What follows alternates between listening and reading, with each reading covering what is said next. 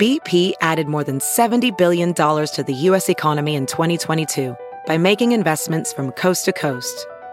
Investments like building charging hubs for fleets of electric buses in California and starting up new infrastructure in the Gulf of Mexico. It's and, not or. See what doing both means for energy nationwide at bp.com slash investing in America.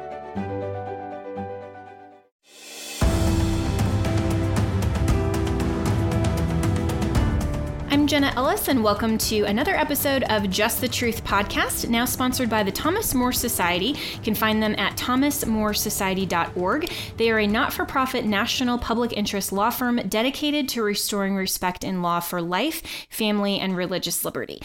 So today we are talking about the truth of psychology. And for this very important conversation, my special guest is Valerie Ellis, who, of course, uh, the last name Ellis, you might guess she is related to me. She is my mom. So, mom, thanks so much for joining me today. I'm so glad to be here. Yes, well, you. Thanks for having me. It's it's so great uh, that you get to come and join me for this conversation because you are first and foremost my best friend. And you also, obviously, in addition to being my mom, um, have been my mentor, my counselor, and um, someone who I go to for advice. And uh, you are a biblical counselor as your uh, ministry and profession, and um, you have a bachelor's degree in theology from Liberty University and your master's from uh, the Master's University, now out in California, in biblical counseling, and are mm-hmm. certified through the International Association of Biblical Counselors. Yes.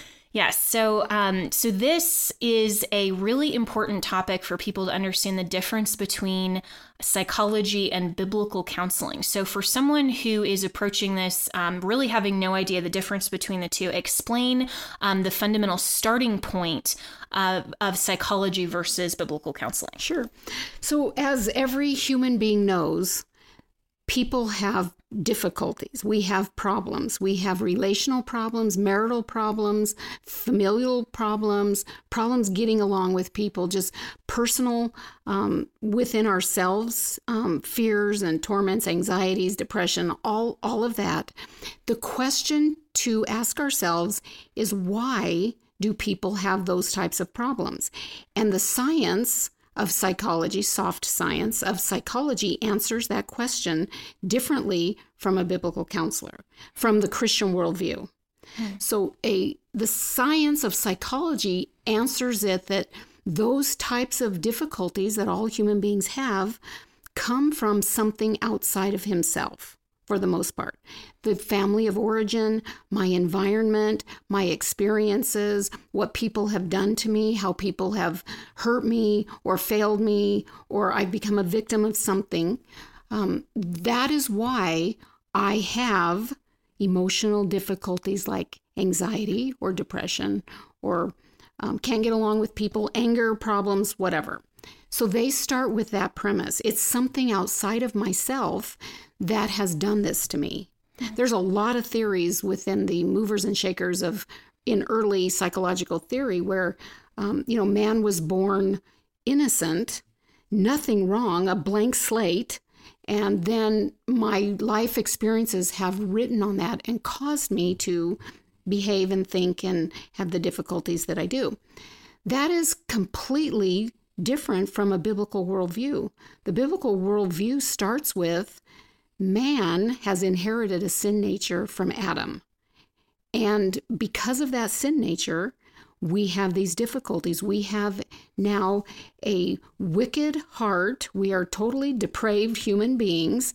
And we started out that way. It wasn't what somebody has done to us. We, within ourselves, start with having a sin nature. And it's, yes, things, this world is difficult to live in, and we have difficulties that other people um, you know, bring to us, but it's our response to those difficulties because of our own sin nature that cause those problems. So we start with looking within ourselves and see um, how is our sin nature responding to a difficulty that's causing that difficulty. Hmm. So it sounds like it's it's the difference between personal responsibility and looking at our own response versus how you described the victim mentality of saying, um, I'm perfect in and of myself. It's just what my environment and everything around me is doing to me. Yes.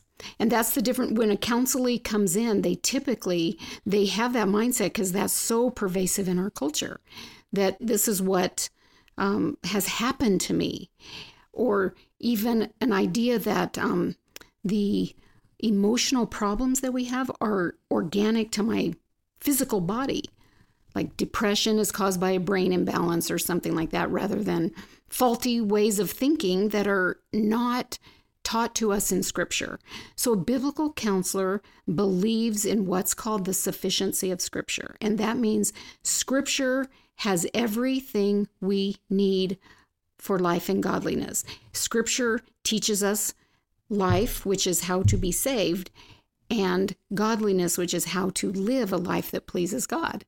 And um, that doesn't mean that as, if you're a Christian, you'll never be sad, you'll never be angry, you'll never have a difficult problem in your marriage or anything else, but the Bible has the answers for that rather than um, just talking about it all the time, which is a Rogerian um, psychological view of just talking it out with somebody might help you and you come to the answers within or you know all these theories out there self-affirmation and yeah, some of those things yeah. These things it's like what does scripture say? How does a principle of scripture or a specific doctrine of scripture or specific command of scripture apply to me in this situation to teach me to navigate this in a way that pleases God? And it will ultimately end in peace mm-hmm. because the mm-hmm. fruit of the Holy Spirit is love, joy, peace, patience, kindness, goodness. So the Bible has the answers. That's a difference between a biblical counselor and psychological theory. There is what is called Christian counseling, mm-hmm. which is a integrated um, science of psychological theory with scripture. And so they as a Christian, you would go to a university, you would get a degree in psychology, which would be secular atheist theories, and then you you integrate scripture and principles from scripture into those theories. And a biblical counselor, a true biblical counselor, will not even go there. Because they're mutually exclusive, right? Because if you start with a principle of saying um, that man, or from atheism, or from any other type of worldview that doesn't um, understand and recognize truth that we are as human beings created in the image of God and the truth of Scripture, and it's it's inconsistent with um, the truth of the reality to the world which God's presented us, and that Scripture also reveals uh, truth and who God is, and that we as um, human beings, in order to live rightly, we have to discover more about the truth of God, then basically it's trying to integrate two things that are fundamentally two different views of what truth explains. Absolutely. So that's why a, biblical, a true biblical counselor will say that you can't do that. Just adding a Bible verse to the top of an entire body of knowledge does make that does not make that body of knowledge turn into truth. Right, right. And that's what a lot of people, so, I mean, so on this podcast, we also talk so much about um, analyzing political viewpoints, for example, in political philosophy um, from a Christian worldview, and try to explain how we have to start first with truth as the foundation and then work up and analyze political issues through the lens of and the foundation of the biblical worldview. And so, um, so in terms of how we understand um, life advice and counseling as a whole um, philosophy and a whole um, a whole body of, as you described it, soft science, we have to start with truth and then work up from there, not start with um, the secular worldview and then say, well, but we're just going to then slap a, a, label of Christian because we also believe in God and try to integrate. And that's where I think a lot of people, um, especially for the Christians who are listening to this discussion, um, misunderstand or don't fully understand where Christian psychology is coming from and how it really is so inconsistent. So, um, what's an example maybe of how um, some Christian psychologists would try to integrate this and it's actually inconsistent? Well, for example, there's so many people who believe that they behave the way that they do because they're an adult child of an alcoholic. Okay? My parents did this to me. And while every single person who's ever existed does not have perfect parents except for Adam and Eve.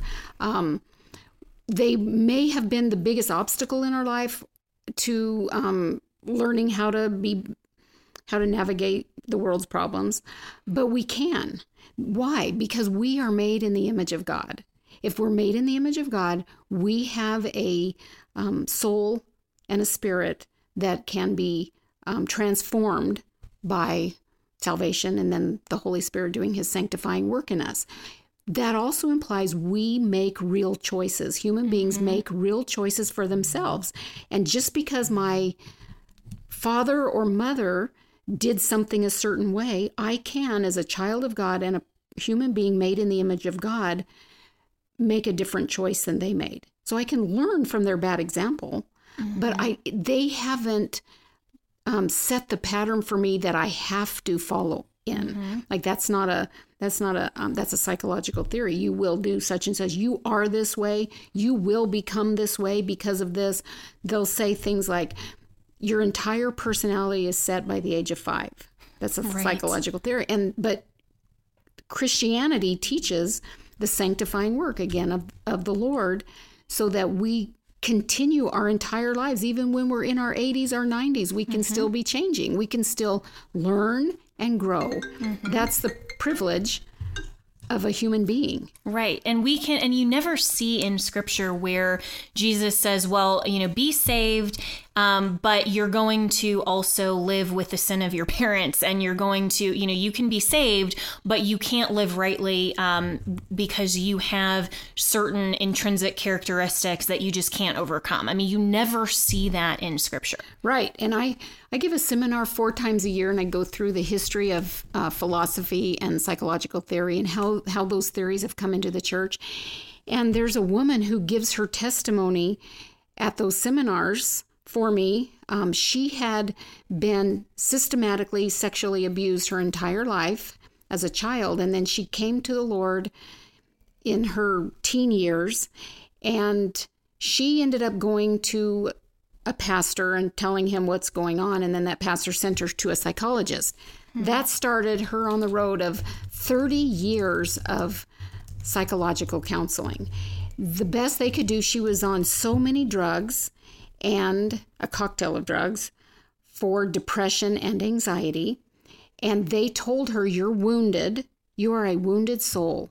And the best you can do is to hop along through life and, you know, with these drugs to numb you out basically you know this is the best you can do. And isn't that so depressing oh, it's so terrible. That's hopeless. it's hopelessness. I know. She when she came to see me she thought she moved up to our area. She thought i was going to be her next psychologist. She got my name. She thought i was a psychologist.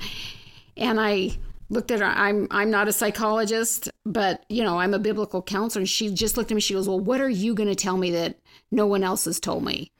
And she was very angry you could tell. And i said i don't know what they've told you but let's I'm get going and I'm going to tell you the truth. Yeah. And she was in counseling, biblical counseling for 9 months and she was totally set free from all that. When she came in, she would lay on the couch. She would tell me at home she would be laying on the couch just drooling out her mouth because she was so numbed out from her drugs.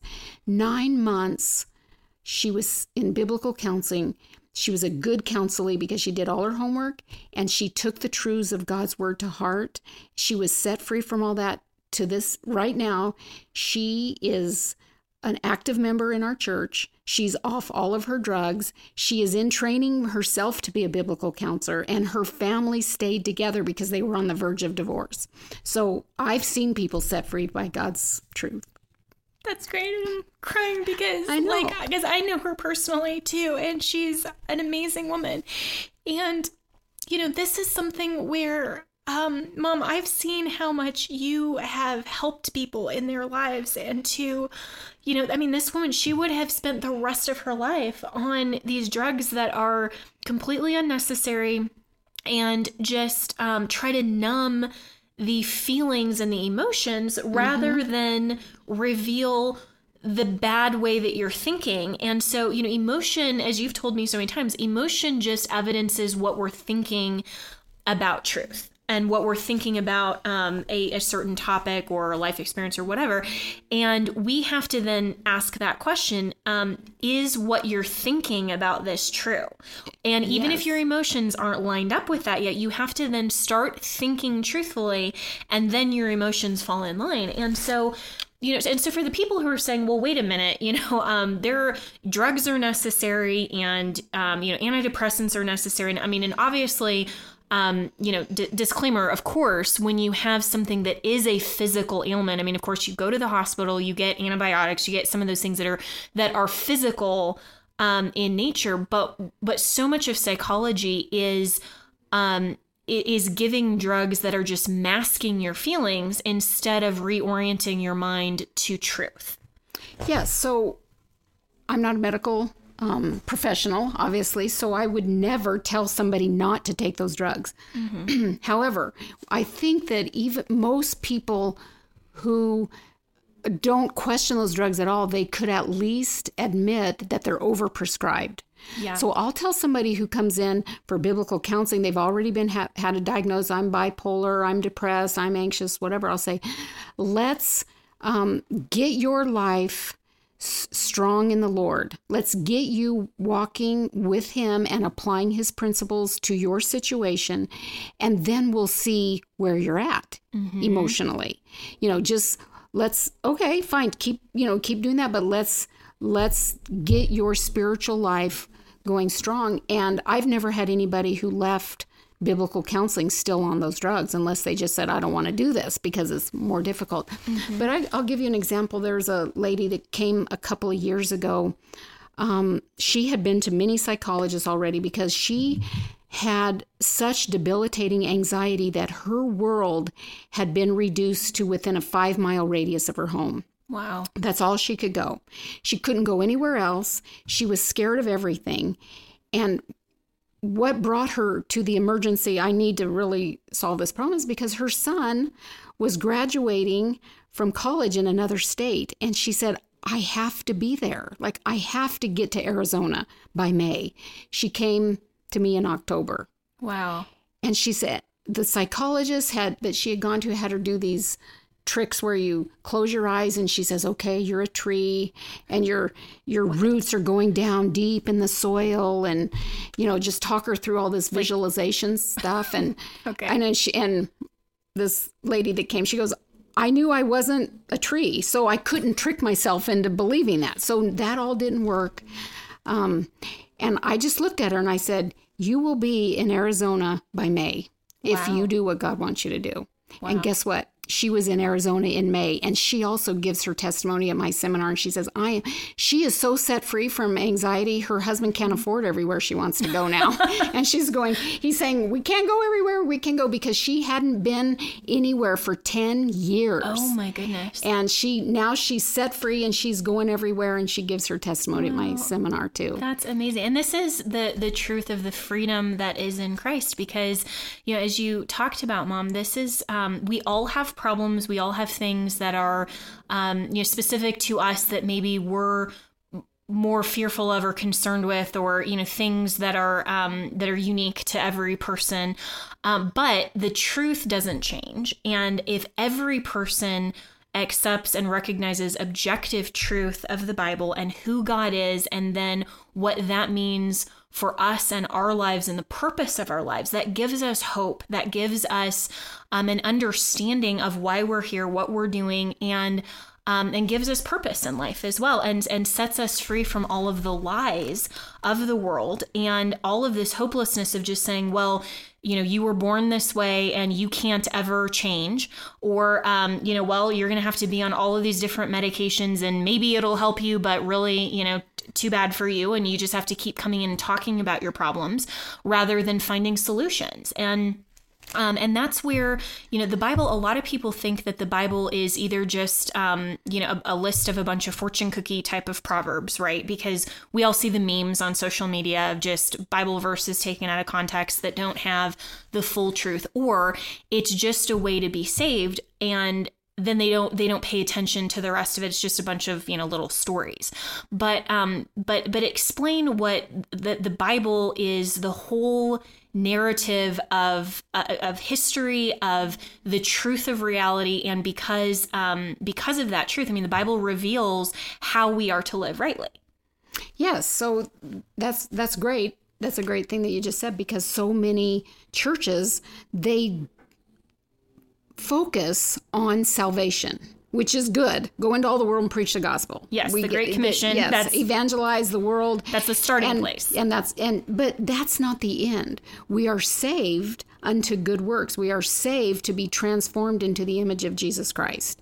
How do we do that? If if we are believing the lies of the secular world who who do not have the Holy Spirit within, the Bible as a guidebook, prayer to get in touch with our heavenly Father, um, and the fellowship of the saints. Mm-hmm. There's so much that's available to a Christian that the um, psychological world does not have at their disposal. Hmm. So they are trying to fix people. I say that in quotes, but you know, they're trying to solve problems without those wonderful things that God has given to his children. Mm-hmm. So with the with the understanding of who God is comes you know, His word is inerrant. His word has told us who we are. Yes, we are depraved sinners, but now we're saved by His grace. And now He is going to transform us. And that's not just a meme. Mm-hmm. That's real. Like that's what's lost in our culture is that Christians can change. We right. can go from an immature, worldly, person, immature in the faith, I mean, to a mature believer who understands what God has told us and who He is and who we are, and how to move past the difficulties. Are i tell my counselors you know your little boat is shaking right now. Mm-hmm. i know this is a difficult situation. On the ocean of all yes, the problems of the world. Your little boat is shaking and the waves are hitting and everything but you have an anchor that holds and you will not capsize. You are mm-hmm. going to get to the other side.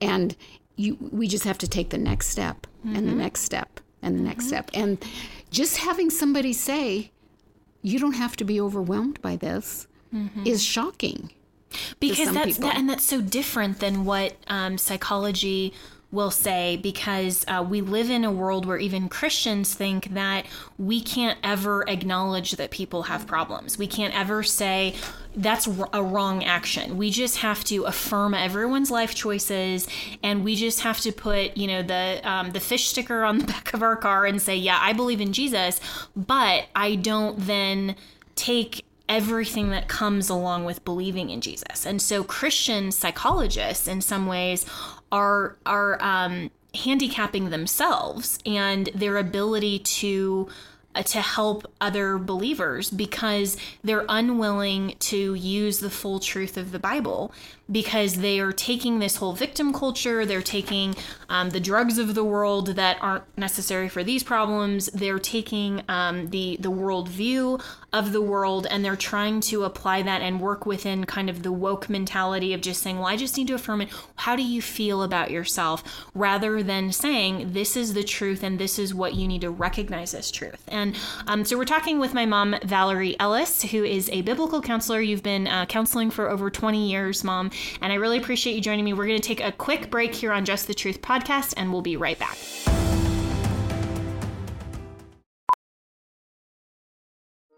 Welding instructor Alex DeClaire knows firsthand how VR training platforms like ForgeFX can help meet the demand for skilled workers. Anywhere you go look, there's going to be a shortage of welders.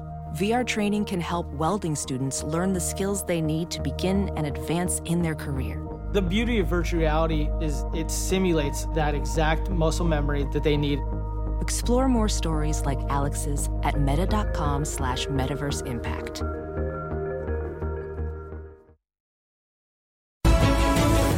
Welcome back to Just the Truth podcast. I'm Jenna Ellis, and we are talking with my mom, Valerie Ellis, who is a biblical counselor, and she is explaining uh, the truth of psychology and how that differs from biblical counseling and the fundamental worldview difference between starting with a perspective of psychology and the world and a secular perspective that isn't rooted in recognition of God our creator versus starting with the recognition of truth and the Bible and working our way from there to address the sin problem that all man has. And so, um, Mom, one of the questions um, I'm sure that uh, that people ask you all the time is saying, well, okay, you know, maybe I have some problems, but I'm generally a good person. So I'm not really that depraved. I mean, look at me compared to, you know, XYZ person over there. So, um, you know, I don't really need biblical counseling, right? Because I'm generally a good person. How do you respond to that? Well, if they say that, they don't know the fundamentals of their faith. Because the Christian faith, any Orthodox Christian doctrinal system or theological system, holds to the fact that we have all been declared guilty in Adam because he sinned. We, all humans subsequent to Adam, are declared guilty. And further, that we have inherited a sin nature from Adam. So, depravity doesn't mean that we are all as bad as we could be. I mean, I can think of ways that I could be worse than I am and, and everybody ways could. that we're that we choose good things. Yes, you know, yes. we're all like like the Bible says. You know, you wouldn't if your a child asks you for bread, you wouldn't hand him a snake. You know, we Mm-hmm. do. We have. Um, we instinctually know that we want to take care of our own families and you know things yes, like that. we're not all as bad as we can be Mm-hmm. or could be, but we are all depraved in every area of our of our humanity. So the physical aspect, our bodies are getting older, they age, they Break get down. they break down and everything. That's as a result of the fall. And every aspect of our inward man is has problems because that we are all been touched by because we have a sin nature, all the aspect within. So somebody who says I'm not depraved, they they're either just theologically um, uh, they don't understand that that's that denies a fundamental doctrine of the Christian faith. They could be saying I'm not as bad as I could be, and I would agree with that, and I would tell them.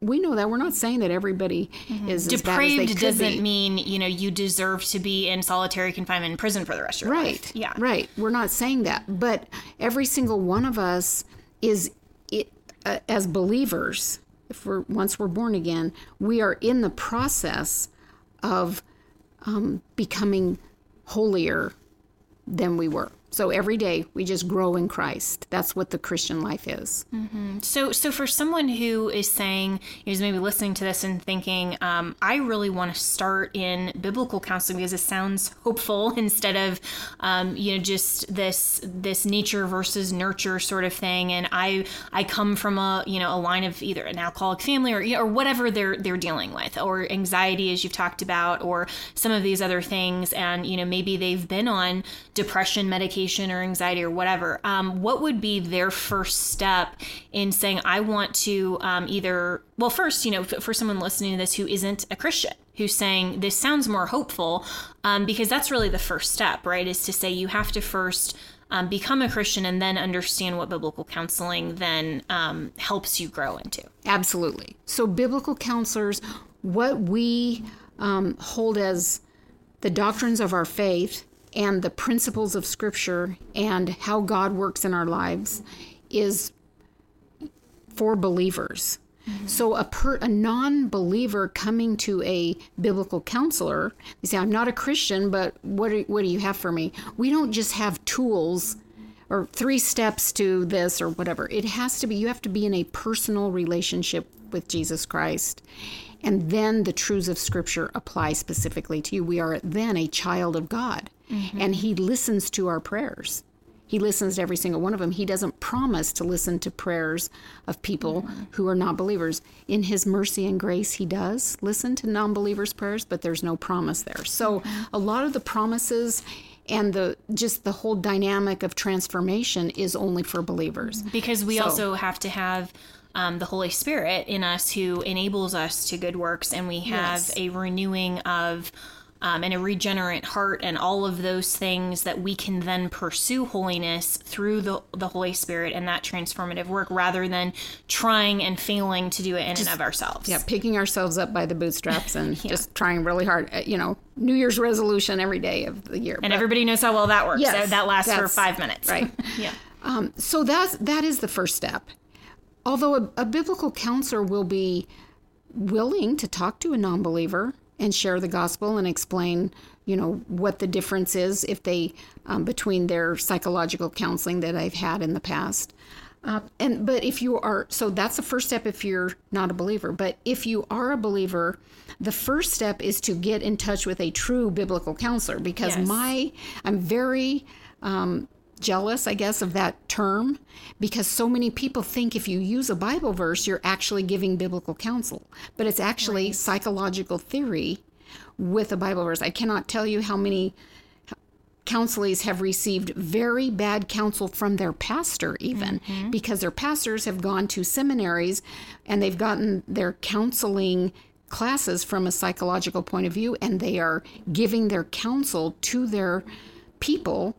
Um, based on psychological theory rather, rather than, than, what Bible. the Bible says. Things, even such things, what's very pervasive in our culture now is this whole idea about where homosexuality comes from, mm-hmm. you know, and mm-hmm. whether it's just you're born with it and that's who you are, but you know, and pastors have different views and it's all, you know, from psychological theory rather than standing on what God's word says about that. So, um, to get in touch with a true biblical counselor, you really have to do your research. Mm-hmm. You have people say they are, but they aren't. So, a true biblical counselor who's been trained in just using the principles of Scripture and applying it to people's lives, um, they will have gotten a degree from a um, university that holds to the sufficiency of Scripture. Not they wouldn't have any classes in psychology for the purpose of, you know, helping you in your counseling, maybe for mm-hmm. the purpose of contrasting scripture to psychology. But um, but they won't be using those those tools as a way of um, of incorporating of or the right. integration theory right. you talked about. They will also not be licensed because mm-hmm. any counselor that's licensed has to approach problems in the way that the state tells them to. Mm-hmm. So that's why biblical counselors will not be licensed, just like pastors aren't licensed well, by the state. I was just going to say, and that should tell people because we all know that the state. Uh, right now, and especially with the um, LGBT agenda, with you know so many other problems, if you're a conservative listening to this and you're not even a Christian, that should be a huge signal about what the truth actually is. Because if you have to be licensed as a psychologist and give up the truth uh, basically in order for the state to allow you to counsel, um, then you, it's the same reason why the state is not the head of the church, and the state doesn't have to agree with or license a pastor to teach. And imagine if we said, "Oh, our pastors have to be uh, licensed or approved by the state," no one would think that that's a good idea. Mm-hmm. And so, why are we doing that for um, the counseling aspects of pursuing righteousness and dealing with our life problems that pastors, frankly, should really be equipped to? I mean, I know so many pastors who would say, well, I'm not a professional uh, counselor, and so I can't. You know, they they just they'll they'll teach on Sundays, but then they won't actually counsel anyone because they say, oh, you have to go to a professional, as if it's a it's a medical doctor condition rather than saying this deals with a heart issue. And there's a separation there. There's a difference between being having a physical medical problem versus a heart issue. Mm-hmm. And pastors are really failing in this area because they are not taking the truth of Scripture and they're not um, doing in-depth study and understanding how to counsel and be and genuinely be a pastor themselves. Um, so so where do people where would people go or where's a good starting place to find a genuine biblical counselor? Well, there's two certifying organizations. One is ACBC, um, Association of Certified Biblical Counselors. You can find them online. And then there's IABC, International Association of Biblical Counselors. Um, and you can find them online also. And they have a list of certified counselors. And They're, certified doesn't mean by the state, just for people. Right. It means within the internal organization, they're saying, you know, it's, it's like being ordained basically mm-hmm. within a certain denomination or something to say, you know, these are people yes. that we that have gone through the appropriate training. It has nothing to do with the state. Yes. And then even within those certifying organizations, there are different counselors who have more experience or who have more training. Like you know they, they have gone and they have a degree in biblical counseling at a at a university that is actually teaching biblical counseling versus just um, you know the certifying training mm-hmm. um, and and of course every counselor has a personality so there's mm-hmm. you know it depends do you want to if you are um, having difficulties with your children you might not want a 20 something certified counselor who's never had children to you know to mm-hmm. understand some of the dynamics there or whatever but so you you could pick your counselor within those organizations mm-hmm. Um, but, but, it's the same thing, you know, like when um, when I was primarily and full time uh, practicing law, I obviously still do practice law, but um, but when I was practicing, um, I would always tell prospective clients that came in, um, you know, you have to trust and be comfortable with your attorney and and have um, within you know anyone that you could hire who may be competent to handle your case you may um, you have to like and work well with that individual and that may or may not be me and that's fine you know. So so those types of things of just um, getting along with that person or um, you know for whatever reason your personality the way that they describe things might be different um, so that's that's definitely always something to consider. Yes because the biblical principles would still be the same. Right. But it's the it's the understanding of those biblical principles or the experience or the the mm-hmm. personality and the whatever you know the just the different dynamics between two people and just like the way so. that you explain things um, is very is different than maybe how someone else would explain it and i think you're very clear compared to a lot of people and so you know that just may be a a preference of someone coming to you as a counselor, just the way and the way that you um, can analogize things um, really easily. You know, some just some of those things can be mm-hmm. different, or if they prefer a male versus a female. Um, yes. You know that kind of thing as well, especially when you know you get into marriage counseling some of those mm-hmm. things yes and so i said that to caveat the fact that if you try one biblical counselor you've never somebody has never heard of biblical counseling and they try that and it and it just isn't a good fit a good fit don't don't say well then biblical counseling doesn't work because there are different differences mm-hmm. so keep you know keep looking for one that is someone that you really can trust and you feel comfortable with and you can talk with and um, it, and that counselor is competent in mm-hmm. helping you with and addressing the issue that you need addressed. Great. So, so, um, so we're talking with Valerie Ellis, my mom, um, who is a biblical counselor herself, and we're talking about the truth of psychology and the difference between psychology versus biblical counseling. We're going to take one more uh, quick short break here on Just the Truth podcast, and we'll be right back with more uh, with Valerie Ellis, my mom. Professional welder Shayna Ford used VR training developed by ForgeFX to hone her skills as a welder. The more time that you spend practicing it, that's what separates a good welder from a great welder. VR training can help students like Shayna repeatedly practice specific skills. Virtual reality definitely helps because the more muscle memory that you have, the smoother your weld is. Explore more stories like Shayna's at meta.com slash metaverse impact.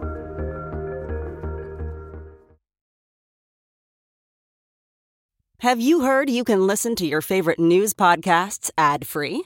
Good news! With Amazon Music, you have access to the largest catalog of ad free top podcasts included with your Prime membership. To start listening, download the Amazon Music app for free or go to amazon.com slash ad free news podcasts. That's amazon.com slash ad free news podcasts to catch up on the latest episodes without the ads.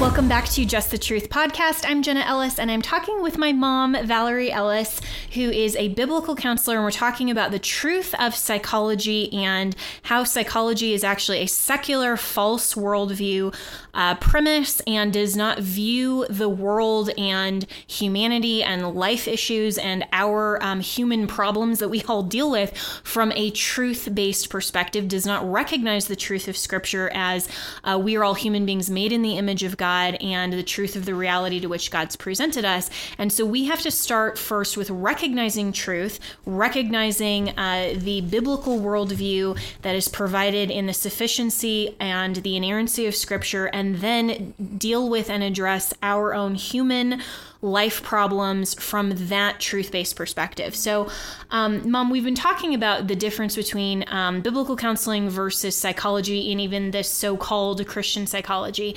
Um, so, let's talk about the, the different diagnoses of psychology and how um, psychology differs from biblical counseling. So, things like bipolar or anxiety or depression, um, those things would be a diagnosis from a uh, secular, even quote unquote Christian psychology perspective, what would be a diagnosis from a biblical perspective? Okay. Well, first of all, biblical counselors don't do diagnoses. Um, but so we would we would take that term and frame it in biblical terms. Mm-hmm. Okay, so for example, um, someone who is addicted, they have addictions. We would hold to Romans chapter six, which talks about we can become enslaved. Mm. Okay, to certain behavior patterns. Um, I use the word addiction only when there is a physical component, which a lot of times there is. You're enslaved to alcohol, but there's also an addiction. Your body can't get off of that without medical help. Mm-hmm. Okay. So there are true bodily addictions that you need medical help for. Sure. The re- a lot of these diagnoses, I believe, are just um, names for patterns of behavior. They just so a bipolar person has highs and lows, emotional highs, emotional lows, and they may have their manic phase doing a specific type of behavior to get them out of their depressed stage, you know. Um, but obviously, this is very um, general because mm-hmm. everybody who comes in, they have that lady that I talked to a few minutes ago who had been in psychotherapy for 30 years. Over the course of different moving around and different getting different psychologists they gave her like seven different diagnoses it was hmm. not even the same one among know, psychologists among the That's psychologists because all it is is a as a way to understand a label to put on someone's behavior Mm. And so a biblical counselor will get to the heart of the matter below that we believe behavior flows from our heart. Just that's exactly what Jesus told us. Out of mm-hmm. the heart of man come all these things. Mm-hmm. So a child who's been um, diagnosed with ADD or ADHD that may not have anything physical to do. They put them on a drug, but there it could be. I think both of my sons would have been diagnosed with ADD because boys are you know, rambunctious. Boys and, are rambunctious. Mm-hmm. Um, and I a lot of conservatives are talking about that. How you know the Ritalin generation and stuff. We just that schools weren't equipped to deal with just regular boy behavior. Yes, exactly. Yeah, that that that isn't even necessarily wrong either. You know, it's like why are we trying to solve a problem that isn't even there? Yes, and so there's a wide range of that. How mm-hmm. un- misbehaving the child actually is, or um, whatever. But a lot of times that drug, Ritalin, is overprescribed just mm-hmm. for the sake and the benefit of the parents or the teachers to not have to deal with the activity of the child. Um, so we would that that's in you. A biblical counselor would look at the entire family, what's going on in the entire family, and help parents to um, learn how to apply God's principles for parenting to that child. And I, I tell parents all the time, you know what? Um, we apply the principles in good faith. We know we can't, it's not up to us. We can't do everything. God has to also work in our child's life mm-hmm. to for him to come to the Lord himself and be self-controlled. That's a fruit of the Holy Spirit. So, we, but we're responsible to do what God has told us. Mm-hmm. So ADHD, then bipolar, like I said, it's highs and lows. There's anxiety. This is not something that you have. It's a way of thinking mm-hmm. that brings you to the point of debilitating um, fears. I think you mentioned it earlier, and I think what you were talking about is every single person has certain things we may be afraid to do. I don't mm-hmm. want to go skydiving anytime Right. Soon. Well, we all have risk analyses. Yes. Where we go, you know what? That's probably That's, an inherently dangerous activity.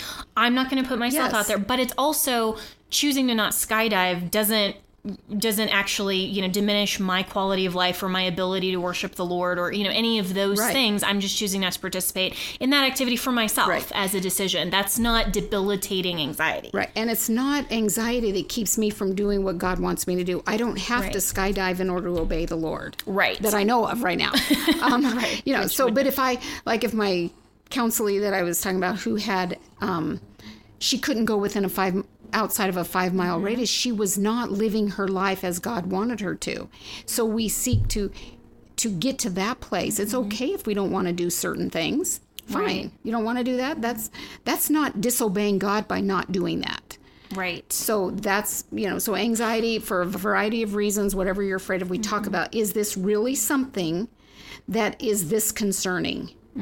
Um, in with the Mm-hmm. And how- shooting that happened in Boulder, and now we're going to say no. Now we can't go to any King Soopers store. That that's Right. not a that's not a And that's not a logical, rational correlation to say, okay, we we now need to be live our life in fear, um, or some or or just anxiety in a sense of um, looking at the world truthfully, because obviously, um, you know, tomorrow isn't promised for anyone. There are things that are um, that you know we there- there's always the the chance and the opportunity that we're going to get hurt or have you know other problems that come because we live in a sin-filled world but um but being anxious in the sense of you're so concerned to do anything is not looking truthfully at the world and you're you're more focused on your inner feelings than you are about recognizing truth Yes. Yes. So we have to analyze each situation. And same thing with depression. People will say, I've been diagnosed with depression. What if uh, they just lost their mother or their child or, you know, a good friend or whatever? That that is grief, and that is not something that we seek to say you can't feel like that or you shouldn't feel like that. Here's a drug. This is a human experience is to go through difficult things and be sad. It's not there's nothing wrong with you. the bible says because grieve you're with sad. those who grieve Yeah, so that you don't have something wrong with you. Same thing as PTSD, um, post traumatic stress disorder. People have been through very, very scary, difficult things, and I mm-hmm. go, "This isn't a disorder. This is a, this is the human experience that you would be a little bit cautious." I, people who come back from war, when they hear a bang, they immediately, you know, that is that is something that God has put within us. It's not mm-hmm. something that is wrong with you. Right. But we don't want that to overwhelm you and overtake you so that even coming back from war, you can't do what God wants you to do. Mm-hmm. That's the difference. For the Christian life, we say, yes, that was really horrible what I experienced. And now what does God want me to do now? Yeah, or I, I could think of someone um, or s- another circumstance like, um, you know, women who have been victims of sexual assault, for example. Then they are so traumatized by that and take that victim mentality into the rest of their lives. So they then never have a. Um, a Christ centered and truth centered perspective on marriage and sexuality because they take that victim status into their marriage or their future relationships and they treat their husbands or, um, you know, or even through their dating experiences in light of their past trauma and victimization instead of saying, okay, what is the truth about that situation? And how do I now follow God and do the right thing? In in having a healthy Christ-filled marriage in spite of the sin that I've experienced. Yes, absolutely. The counselor that I spoke about earlier, um, who had been sexually abused by her father her entire childhood, her counselors, her psychologists told her to ramp up her anger as much as she could. Like they wanted her to feel angry and to be angry because they said anger is power. Whoa. And so, in order for you to now feel powerful because you had felt like such a victim, you were a victim Right. you know but now you need to get angry and use your anger so that you don't feel like a victim Well, and so that's just substituting one one truth that she was a victim, but one false emotion for another false emotion because the goal shouldn't be power or to feel a certain way. The goal is should should be to think truthfully and act based Yes. on truth and have your emotions align with truth. what is what does god's word say about me as a believer living in this world where sin can happen to me. Other people can sin against me in very grievous ways. Mm-hmm. What does it say about why does god allow that and how does he want to use that in my life and where do i go from this point forward? And how can i learn to glorify god in my life now that that has happened? What is god seeking to do mm-hmm. you know and to use me for his glory in because that situation not that god wanted it to happen but he allowed it to happen because there's going to be something good coming up and her husband, that woman's husband, comes up to me so many times and he, he'll just, he says, Thank you. You saved my family. And I go, It wasn't, we all know it wasn't me, but he knows that mm-hmm. but for the intervention of God's principles in that family's life, they would be divorced and on their way, and she'd mm-hmm. still be mm-hmm. on the couch drooling with all her drugs. Wow. Except no for hope. God's word. Yes. Except for God's word being applied in the midst of that mm-hmm. difficult situation. So it's amazing when God's word is active and powerful, mm-hmm. sharper than any two edged sword, and it is transformative. Mm-hmm. And that's so. the hope that we have in Christ. And everything that you're explaining, Mom, is is um, the the contrast is instead of looking at ourselves and our problems and um, just being so overcome by all of our emotions and feelings and making it all about us um, it's all about recognizing truth and applying biblical principles so we can um, do what God has for us. Because the you know the the lie of my generation and younger is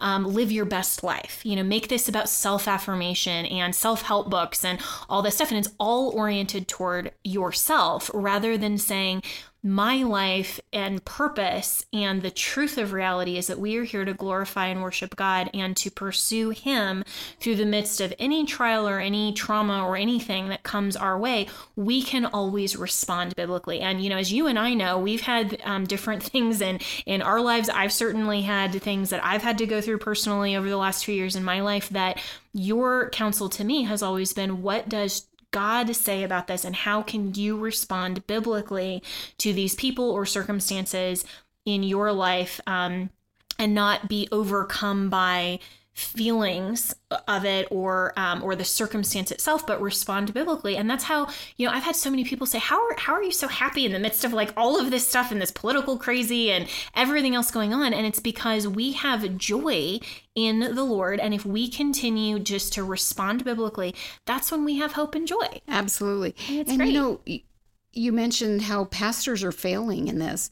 Um, they're they're they're failing to teach the word as it actually is. They are making every single message about ourselves. Mm-hmm. They see ourselves. So uh, last Wednesday night, ladies' Bible study, we were teaching, we're starting in the Gospels and we were teaching about John the Baptist. And I went through the passage where the Gabriel came and told Zacharias, You're going to have children or whatever. Mm-hmm. You know, that's something that God is doing. It's not. And I thought, while I was preparing that study, I thought, how would a, if I wanted to make this about the ladies, what would I do? I would go off on the joy of, of having a baby and how you feel when, you know, all the birth mm-hmm. announcement comes and all about you and look, you know, you can, can't you really identify with Elizabeth and everything? It's like, Okay, that's, that's not what that, that, was about. That passage is about this amazing thing. The Messiah is coming. He's sending the forerunner in fulfillment of the prophecy in Malachi. And, you know, there's just so much there about who God is mm-hmm. and what his redemptive plan is over the ages that if you talk about just this is a birth announcement that's awesome, you just so diminish the word of God. Mm-hmm. And the mm-hmm. pastors are doing that. They're making every single message about us instead of every single message about what God is doing. Mm-hmm. And that God is truth. And so when we look at the whole of Scripture, it's about the truth of who God is and how we can be um, more conformed to His image rather than just affirming ourselves in our sin. And um, well, you know, when Jesus said, "If any man come after me, let him deny himself."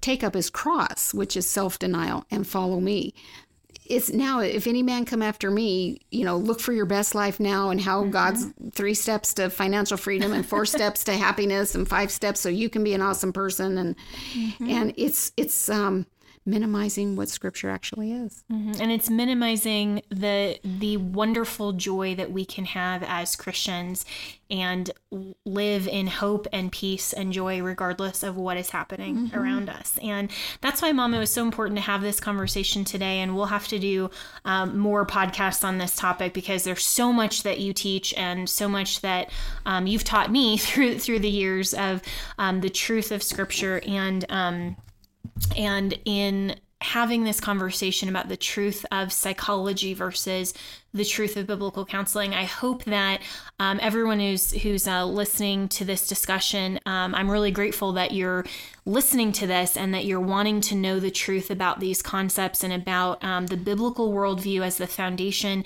to everything that we understand. Because then, you know, we've talked about how the fundamental biblical worldview is all about um, starting from truth and then working our way up from there, and that God's word and the truth of reality informs us how we should think on every topic. And that's not just politics and economics and philosophy and all this, but it's also on counseling and family matters and parenting and um, you know all of these things that we deal with within the home and within our personal life. So, um, Mom, thanks so much for joining me today and talking about the truth of biblical counseling. You're welcome, and and I'm not joining you. You're joining me because she's home. yes. Jenna's joining me today. Yes. So. Very excited to be home, Mom. And I love um, visiting yes. home. It's, yes. it's the best. it is. It's great. My little birdie flew home. Yep, I love it. All right, love you, Mom. All right, love well, you too. And uh, I hope that you will join us tomorrow for more of Just the Truth.